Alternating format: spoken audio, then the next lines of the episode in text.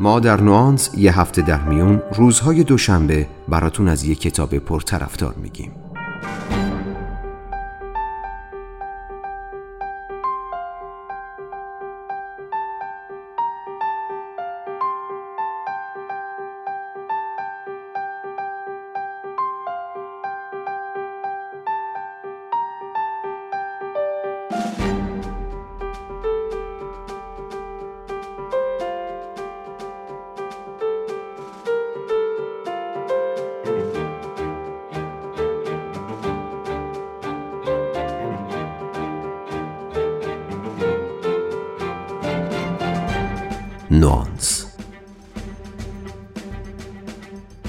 می‌دونیم که ذهن انسان می‌تونه کارهای بزرگی انجام بده. اما این رو هم می‌دونیم که همین ذهن موجود غیرقابل پیش بینی هم هست. افکار ما معمولا شناورن و ذهنمون یا مشغول خیال بافیه یا تقریبا بیکار. اما می‌تونیم یاد بگیریم تا این ابزار زیبا اما متغیر رو بهینه کنیم تا بینش ها و ایده هایی رو به دست بیاریم که به شکوفاییمون کمک می‌کنه. وقتی بحث فکر کردن می‌رسه ما هم روزهای خوب داریم هم روزهای بد. اغلب اینطور تصور می‌کنیم که تو روزهای خاصی به طور طبیعی خوب فکر می‌کنیم اما در بقیه روزها دیگه میلی برای فکر کردن نداریم. بنابراین خیال می‌کنیم نیروهای خاصی خوب یا بد فکر کردن ما رو تو دوره های مختلف تعیین می‌کنن. اگه کنجکاو هستید بدونید چطور و چگونه توی این اپیزود با من همراه بشید تا بهتون بگم چطور می‌تونیم کارآمدتر فکر کنیم.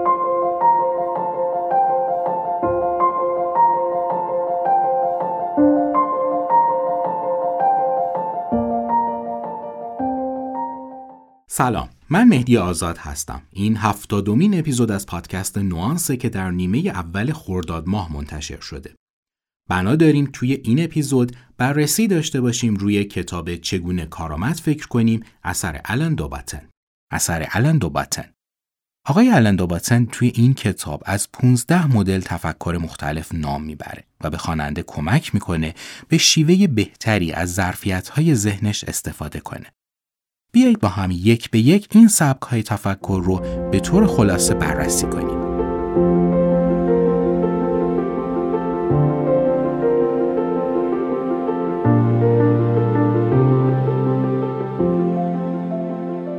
اول از همه تفکر راهبردی. منظور از تفکر راهبردی اینه که اونچه رو که می‌خوایم به دست بیاریم درک کنیم. راهبرد یا استراتژی اهداف کلی ما رو تعیین می‌کنه. اما ذهن طوری طراحی شده که توی اجرا بهتر از راهبرد عمل کنه. حین اجرا و عمل استقامت داریم اما انگیزه برای تدوین استراتژی نداریم. اغلب تمایل داریم مستقیم سراغ عملکرد و ابزار بریم و کمتر درباره اهداف بحث کنیم. این وضعیت شاید باعث بشه انرژیمون رو برای اهداف پیش پا افتاده هدر بدیم. از خودمون نمی‌پرسیم آیا واقعا به چیزی که به اون نیاز داشتیم رسیدیم؟ آیا مقصدمون اشتباه نبوده؟ بشر در طول تکامل نیاز شدیدی به ژرف اندیشیدن درباره اهداف نداشته. اهداف راهبردی مشخص بودن. غذا خوردن، تولید مثل کردن، زنده موندن و محافظت کردن از قبیله. مشکلات اصلی به مسائل اجرایی و تاکتیکی مربوط می شدن. مثلا از کجا می‌تونیم برگ مناسب برای تسکین زخم پیدا کنیم؟ حالا تو دنیای مدرن مطرح کردن سوالهای راهبردی ضروری به نظر می‌رسه. به همین دلیله که باید تلاش کنیم روی راهبرد تمرکز کنیم. الندوباتن نکاتی که در ادامه میشنوید رو برای رسیدن به تفکر راهبردی پیشنهاد می‌کنه. باید درباره اینکه وقتمون رو چطور میگذرونیم هوشیارتر باشیم. بهتر بررسی کنیم ببینیم چقدر زمانمون رو صرف اجرای ایده هایی می کنیم که قبلا اونها رو بررسی نکردیم. تفکر به عنوان یک فعالیت سخت کوشانه باید به رسمیت شناخته بشه. شایسته است مشوق و انگیزه برای به چالش کشیدن خود و اندیشیدن به معنا پیدا کنیم.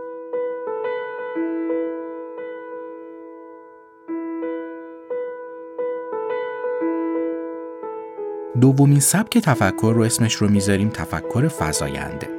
برخلاف تصور رایج، تفکر به صورت تدریجی انجام می‌گیره و ایده ها ناگهان پدیدار نمیشن. ما وقتی با تفکرات طولانی و منسجم دیگران مواجه میشیم به این فکر می‌کنیم که چرا تفکرات ما منقطع و پراکندن ما وقتی با تفکرات طولانی و منسجم دیگران مواجه میشیم به این فکر می‌کنیم که پس چرا تفکرات ما انقدر منقطع و پراکندن در واقع ایده های بزرگ و منسجم دیگران حاصل تلاش سخت و تفکرات تدریجی در طول ماههای متمادی هن. بنابراین نباید از تلاش های اول ناامید شد. نوشته های بزرگان نشون میده که شاهکارها هم ابتدا با قدم های کوچک و لرزان شروع شدن. خط خطی ها، یادداشت های جانبی، یاداوری ها، پیشنهادها و تغییر عقیده ها توی این نوشته ها جالب توجه هن. بنابراین ما هم باید تفکراتمون رو به صورت تدریجی دنبال کنیم و به خودمون فرصت بدیم تا این افکار به نتیجه برسن. مغز برای تفکر طولانی مدت طراحی نشده و باید این محدودیت ذاتی و طبیعی رو هم در نظر گرفت. راه حلش هم گذر از مراحل تجدید نظر و حذف و اضافه ایده ها و واژه هاست.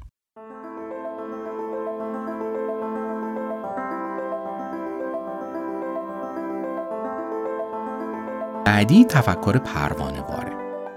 افکار مهم معمولا ماهیت فراری دارن و به راحتی فراموش میشن. ممکنه ایده های بزرگی از ذهنمون بگذرن اما به دام انداختنشون یه موضوع دیگه است. ناباکوف رمان نویس روسی ایده ها رو به پروانه هایی تشبیه می‌کنه که در حال پرواز توی تور آگاهی گرفتار میشن. دلیل اصلی این که نمی‌تونیم پروانه های ایده رو توی تور آگاهی به دام بندازیم اینه که اضطرابی شدید در ما به وجود میاد. وحشت می‌کنیم و پروانه ها فرار می‌کنن. ایده های جدید وضعیت روانی کنونی ما رو تهدید می‌کنن و با عادات فعلی ما مقایرت دارن. گاهی پذیرش یک ایده جدید شاید به معنی کنار گذاشتن شغل، رها کردن دوست یا ترک یه عادت خاص باشه. بنابراین بهتره فضای مناسب برای تفکر دور از اضطراب درباره مسائل مهم پیدا کنیم. برای مثال می‌تونیم با قطار سفری طولانی انجام بدیم یا تنها به یک کافه بریم و موقع برگشت تو فضای باز پیاده روی کنیم. زیر دوش هم جای خوبی برای تعمق و تفکر جدیه. شرشور آب و بخار آب گرم و چند دقیقه استراحت هر مانعی رو از سر راه ذهن بر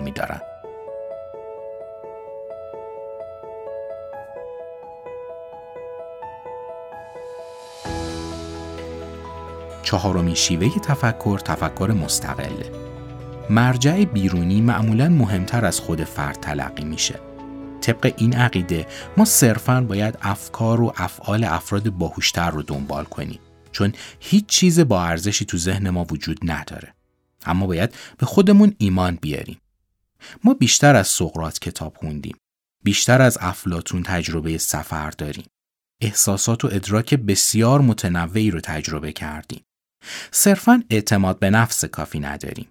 میشل لومونتنی اندیشمند فرانسوی تو این زمینه میگه باید بتونیم به جمجمه های خودمون اعتماد کنیم و ایده هامون رو به درستی دریابیم. باید خودمون رو به عنوان مهره های بازی یک زندگی متفکرانه باور کنیم. فرهنگ آموزشی که به ما یاد داده تا به دریافت ها و بینش هامون شک کنیم فرهنگ مناسبی برای زندگی این دوران نیست. میکلانج هنرمند ایتالیایی عصر رونسانس رویکرد هنریش در قبال مجسمه سازی رو با نگرشش درباره کشف ایدههاش ترکیب کرد. او میگه درون هر سنگی یک مجسمه وجود داره. کار من اینه که اون رو از اسارت سنگ آزاد کنم. افکار بزرگ مثل مجسمه های میکلانج درون هر یک از ما وجود دارن و بعد از اسارت خارج بشن. تمرین کنید اونچه رو حس می کنید به زبان یا قلم بیارید.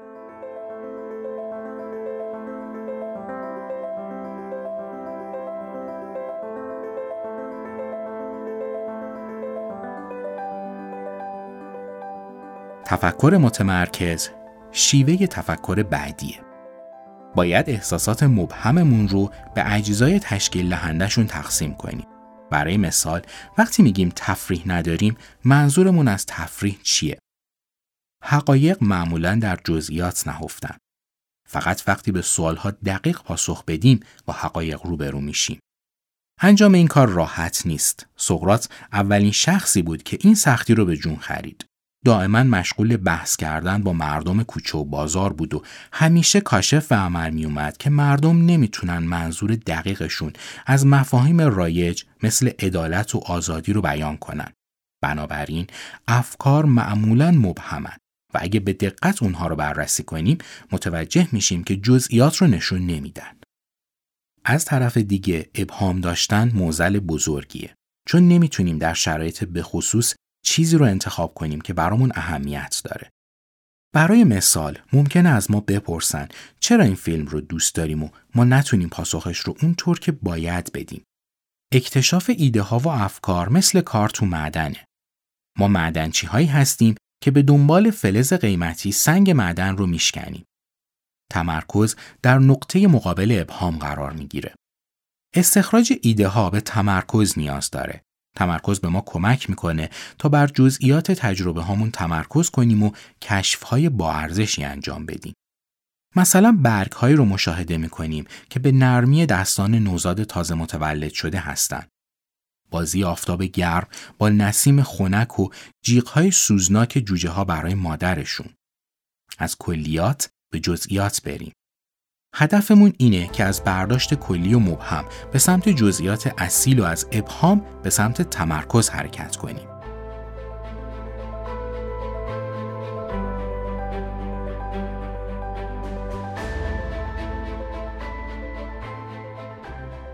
سبک بعدی تفکر تفکر فلسفیه. مراقبه فیلسوفانه به ما چارچوبی میده تا بتونیم محتوای گنگ موجود در جریان آگاهیمون رو غربال کنیم. سه سوال اساسی رو برای این کار می‌تونیم مطرح کنیم. سوال اول اینه که برای چه چیزی نگرانیم؟ تو جلسات مراقبه فلسفی به اضطرابهای کوچیکمون اجازه میدیم تا بروز پیدا کنن. اونها رو شناسایی و تفسیر می‌کنیم. نباید اجازه بدیم نگرانی هامون مخفیانه ما رو آزار بده. می‌تونیم فهرستی از نگرانی ها رو بنویسیم تا انبوه نگرانی به اثری مکتوب تبدیل بشه. سوال دوم تو مراقبه فلسفی اینه که برای چه چیزی ناراحتیم. افسردگی نتیجه غم و خشمیه که برای مدتی طولانی مورد قفلت قرار گرفته. تو مراقبه فلسفی به غم اجازه میدیم تا به طور طبیعی و کامل شکل بگیره. در ادامه سوال سوم اینه که برای چه چیزی مشتاق و هیجان زده هستیم. با موشکافی هیجان ها میشه به نوع متفاوتی از بودن رسید. هیجان ها به آینده امیدوار کننده اشاره می‌کنن و نباید نادیده گرفته بشن بلکه باید مورد بررسی قرار بگیرن.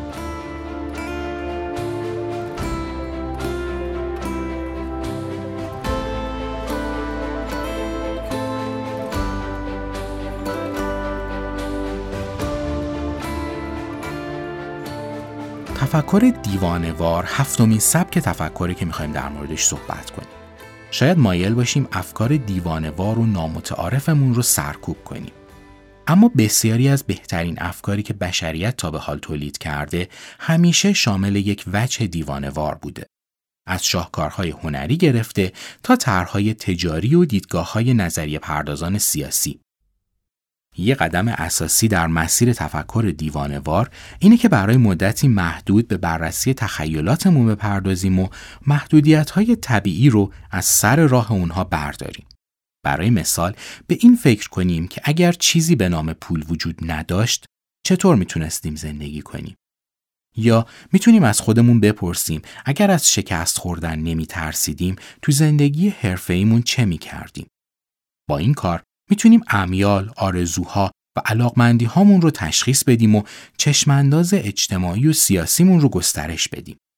تفکر دیوانوار ممکنه پاسخ دقیقی به سوالهای ما نداشته باشه اما ما رو تشویق به اندیشیدن می‌کنه تا مشکلات و امیالمون رو شناسایی کنیم. تفکر دیوانوار اهمیت، اصالت و درستی خواسته ها و اهدافمون رو یادآوری می‌کنه.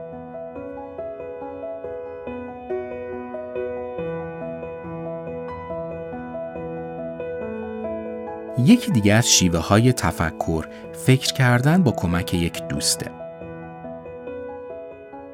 تفکر به همراه یک دوست می‌تونه مزایای زیادی داشته باشه. کنجکاوی و اشتیاق یه نفر دیگه به ما اعتماد به نفس میده. از طرف دیگه شنونده خوب بودن یکی از مهمترین و پیچیده ترین مهارت های زندگیه. اغلب نمی‌دونیم چطور باید گوش بدیم چون این کار رو نیاموختیم. شنونده خوب به ما کمک می‌کنه تا از ذهنی ناآرام و مشوش به ذهنی آرام و متمرکز برسیم. شنونده خوب به ما کمک می‌کنه تا اون رو که آزارمون میده بشناسیم و دقیقا روی مسائلی تمرکز کنیم که آزاردهنده است. ابهام در مکالمه های ما رو شنونده خوب برطرف می‌کنه. همچنین شنونده خوب به ما کمک می‌کنه تا رشته سخن رو گم نکنیم و به موضوع اصلی بحث برگردیم. شنونده خوب قضاوت اخلاقی انجام نمیده. در نهایت شنونده خوب به اندازه گوینده از بحث لذت می‌بره و در پایان احساس رضایت می‌کنه.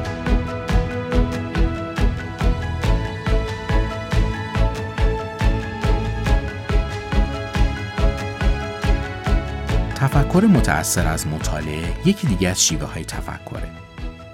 مطالعه کردن فضایی فراهم می‌کنه تا افکار ناخودآگاهمون رو کشف کنیم. نوشته های دیگران به ما کمک می‌کنه افکار و ایده هامون رو با وضوح بیشتری مشاهده کنیم و البته کشف می‌کنیم که موضوعی که برای ما مهم و تو کتاب ها مورد توجه قرار گرفته دل مشغولی یه نفر دیگه هم بوده. اینطوری تشویق میشیم تا مثل نویسنده ما هم به ذهنمون نظم و جهت بدیم. افکار ما به شخم زدن زمین فکری نویسنده کمک می‌کنن. اینطوری راه رو برای رشد باز می‌کنن. وقتی کتاب رو زمین می‌ذاریم یه افق جدید و یه مسیر جدید پدیدار میشه. علاوه بر این کتاب ها یادآوری می‌کنن که به چه چیزهایی باور داریم. مناظره ذهنی ما با نویسنده می‌تونه به شکلگیری یک رساله منجر بشه. مثل کتاب های بزرگی که در پاسخ به کتاب های قبلیشون نوشته شدن.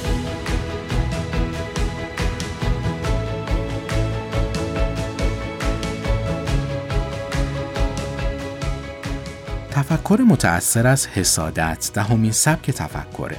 حسادت به عنوان یک تجربه روزمره هنوز مورد پذیرش قرار نگرفته و فضا برای گفتن این نکته که میشه از حسادت آموخت مساعد نیست. تفکر متأثر از حسادت شناخت و درک عمیقتر خودمون و آرزوهامون رو امکان پذیر می‌کنه. وقتی به کسی تو موقعیت خاص حسادت می‌کنیم ممکنه خجالت بکشیم. اما این پیام رو هم دریافت می‌کنیم که اون موقعیت خاص رو دوست داریم. تجربه حس حسادت خوشایند نیست اما برای تغییر ضروریه. حسادت یه نوع دعوت به عمله. بنابراین به جای سرکوب حس حسادت باید اون رو بررسی کنیم. هر شخصی یا موقعیتی که حسادت ما رو برمیانگیزه تصویری از آینده مطلوبمون فراهم می‌کنه. بیاید این تصاویر رو کنار هم قرار بدیم تا تصویر بزرگتر پدیدار بشه. همچنین ممکنه بررسی حس حسادت در نهایت نشون بده ما به شخص مورد نظر صرفا در موقعیتی خاص حسادت می‌کنیم نه به کل زندگیش. این هم می‌تونه تسکین دهنده باشه.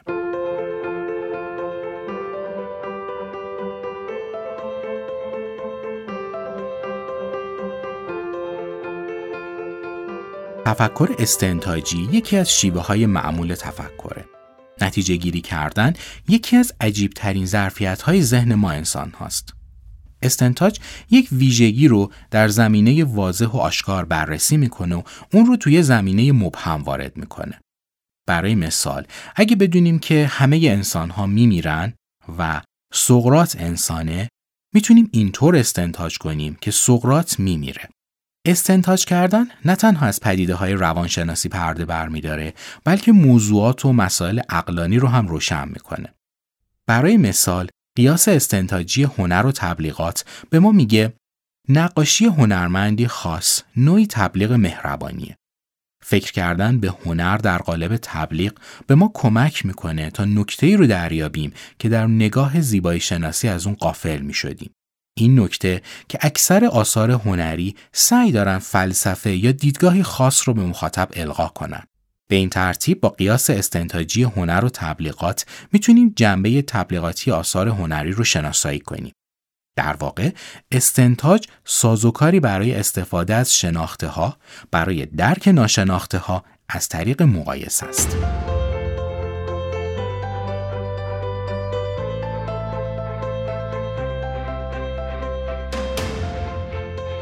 یکی دیگه از سبکای تفکر تفکر همدلان است.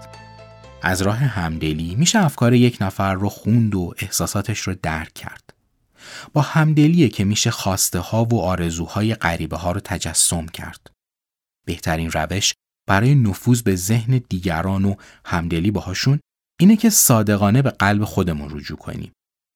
نکته اینجاست که دیگران هم مثل ما فکر می‌کنن و خواسته ها و کابوس های مشابهی دارن. همدلی وقتی اتفاق میفته که این نکته رو درک می‌کنیم. کسی که نمی‌تونه همدلی کنه الزاما آدم خودخواهی نیست. فقط از جنبه های تاریکتر وجودش خبر نداره.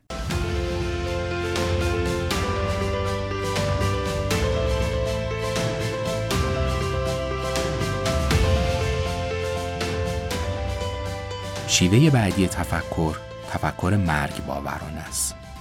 اون چیزی که باعث میشه درباره اهداف و مسیر زندگیمون عمیق فکر نکنیم این احساسه که جاودان و فناناپذیریم.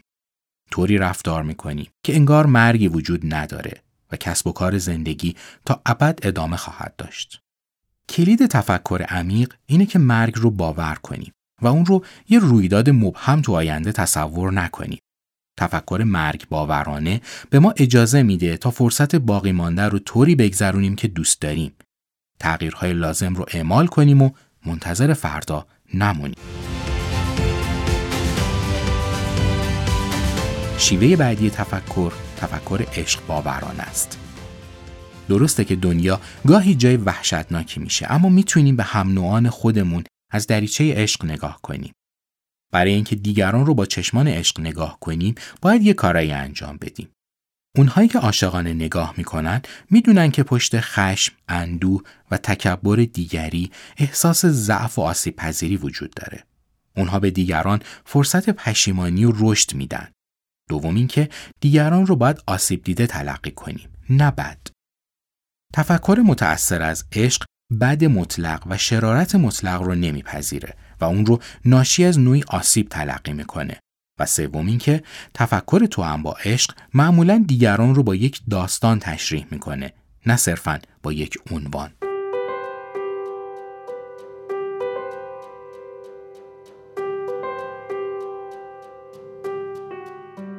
نکته چهارم اینه که کودک درون دیگران رو در نظر داشته باشیم. بهتره نسبت به این موضوع آگاه باشیم که دلیل رفتارهای دیگران همیشه به سالهای اول زندگیشون برمیگرده. با بزرگسالان هم میشه مثل بچه ها رفتار کرد. ویژگی پنجم تفکر عشق باورانه اعتقاد داشتن به وجود تراژدیه. اینو تفکر اذعان می‌کنه که برخی افراد شایسته ممکنه طی رویدادهای تراژیک شکست خورده باشن. علاوه بر این ویژگی ششم افرادی که با عشق فکر می‌کنن بردباریه. این افراد زود از کوره در نمیرن و تهمت نمی‌زنن. سرانجام ویژگی هفتم تفکر عشق باورانه میگه هر فردی نقاط قوت و ضعف داره و نباید روی نقاط ضعفش تمرکز کرد. و سرآخر این که ما هم گناهکاریم و نباید دیگران رو به دلیل تزلزل و نقص ترد کنیم. و در آخر تفکر شکگرایانه یکی از راه های تفکر موثر اینه که هر لحظه تصور کنیم ممکنه اشتباه کرده باشیم. متفکر خوب همیشه شکاکه. شکاک ها می‌دونن که ممکنه بارها به وسیله ذهنمون فریب بخوریم. برای جلوگیری از این اتفاق باید تشخیص بدیم مغزمون چطور انکار می‌کنه. چطور دروغ میگه، فرافکنی می‌کنه، فراموش می‌کنه، دچار وسواس میشه و در نهایت ما رو دچار سرخوردگی می‌کنه. درستش اینه که قبل از تصمیم های مهم عمیق و اساسی فکر کنیم و به مفروضاتمون شک کنیم. فرد شکاک با احتیاط عمل می‌کنه. این فرد می‌دونه افکار یا ایده های عجیب ممکنه برای برخی افراد اهمیت داشته باشن. شکاکان دشمن تراشی نمی‌کنن و حرفی نمی‌زنن که نتونن پسش بگیرن. از تصمیمات سخت فرار نمی‌کنن و خودشون رو هم فریب نمیدن.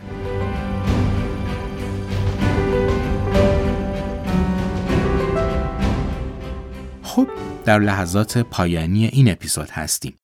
شاید تصور کنیم بعضی روزها به طور طبیعی خوب فکر می‌کنیم و بعضی روزها هم به طور طبیعی حوصله فکر کردن نداریم. اما این تغییر طبیعی نیست. شرایطی وجود داره که اگر مهیا بشه تفکر همیشه خوبه. شرط اول تفکر راهبردی این بود که اهدافمون رو بشناسیم و به سمت اونها قدم برداریم. شرط دوم این بود که دست از تلاش مستمر برای تفکر تدریجی بر نداریم چون ایده های بزرگ حاصل تفکر تدریجی هن. شرط سوم میگه هوشیار باشیم و ایده های فرارمون رو موقع گذر شکار کنیم. ایمان آوردن به خود شرط چهارم بود. ما نباید صرفا افکار و افعال افراد باهوش رو دنبال کنیم بلکه بهتره به خودمون اعتماد کنیم. شرط پنجم میگه افکارمون رو متمرکز کنیم و جزئیات رو مد نظر قرار بدیم. شرط ششم اینه که مراقبه فلسفی انجام بدیم و به سوالهای اساسی درباره خودمون و زندگیمون پاسخ بدیم. جدی گرفتن افکار دیوانوار شرط هفتم بود. بهتره به ذهنمون اجازه بدیم بدون محدودیت های طبیعی به تفکر دیوانوار ادامه بده چون ممکنه ایده های خوبی توی این راه به دست بیاد. فکر کردن همراه یه دوست می‌تونه مفید باشه. به همین دلیل شرط هشتم تلقی میشه. تفکر با الهام از مطالعه و حسادت و تفکر استنتاجی سه شرط بعدی بودن. شرط دوازدهم تفکر مؤثر با همدلیه. نکته همدلی اینه که دیگران هم مثل ما فکر و احساس می‌کنن و می‌تونیم با اونها همدلی کنیم. تفکر مرگ باورانه و عشق باورانه و سرانجام تفکر شکگرایانه شروط نهایی تفکر کارآمد رو تشکیل میدن. بله. و این شد چکیده ای از مطالب کتاب چگونه کارآمد فکر کنیم. اثر الان دوباتن قاعدتا اگه علاقمند باشید از تمام مطالب کتاب بهره ببرید باید به متن کامل این اثر مراجعه کنید. کتاب چگونه کارآمد فکر کنیم؟ اثر الن دوباتن در ایران با ترجمه خانم الهام شریف و با همت انتشارات کتاب سرای نیک منتشر شده. امیدوارم شنیدن خلاصه این کتاب براتون مفید باشه. منتظر نظرات و پیشنهادات شما هستم و تا دو هفته دیگه و معرفی یک کتاب دیگه روز و روزگارتون خوش.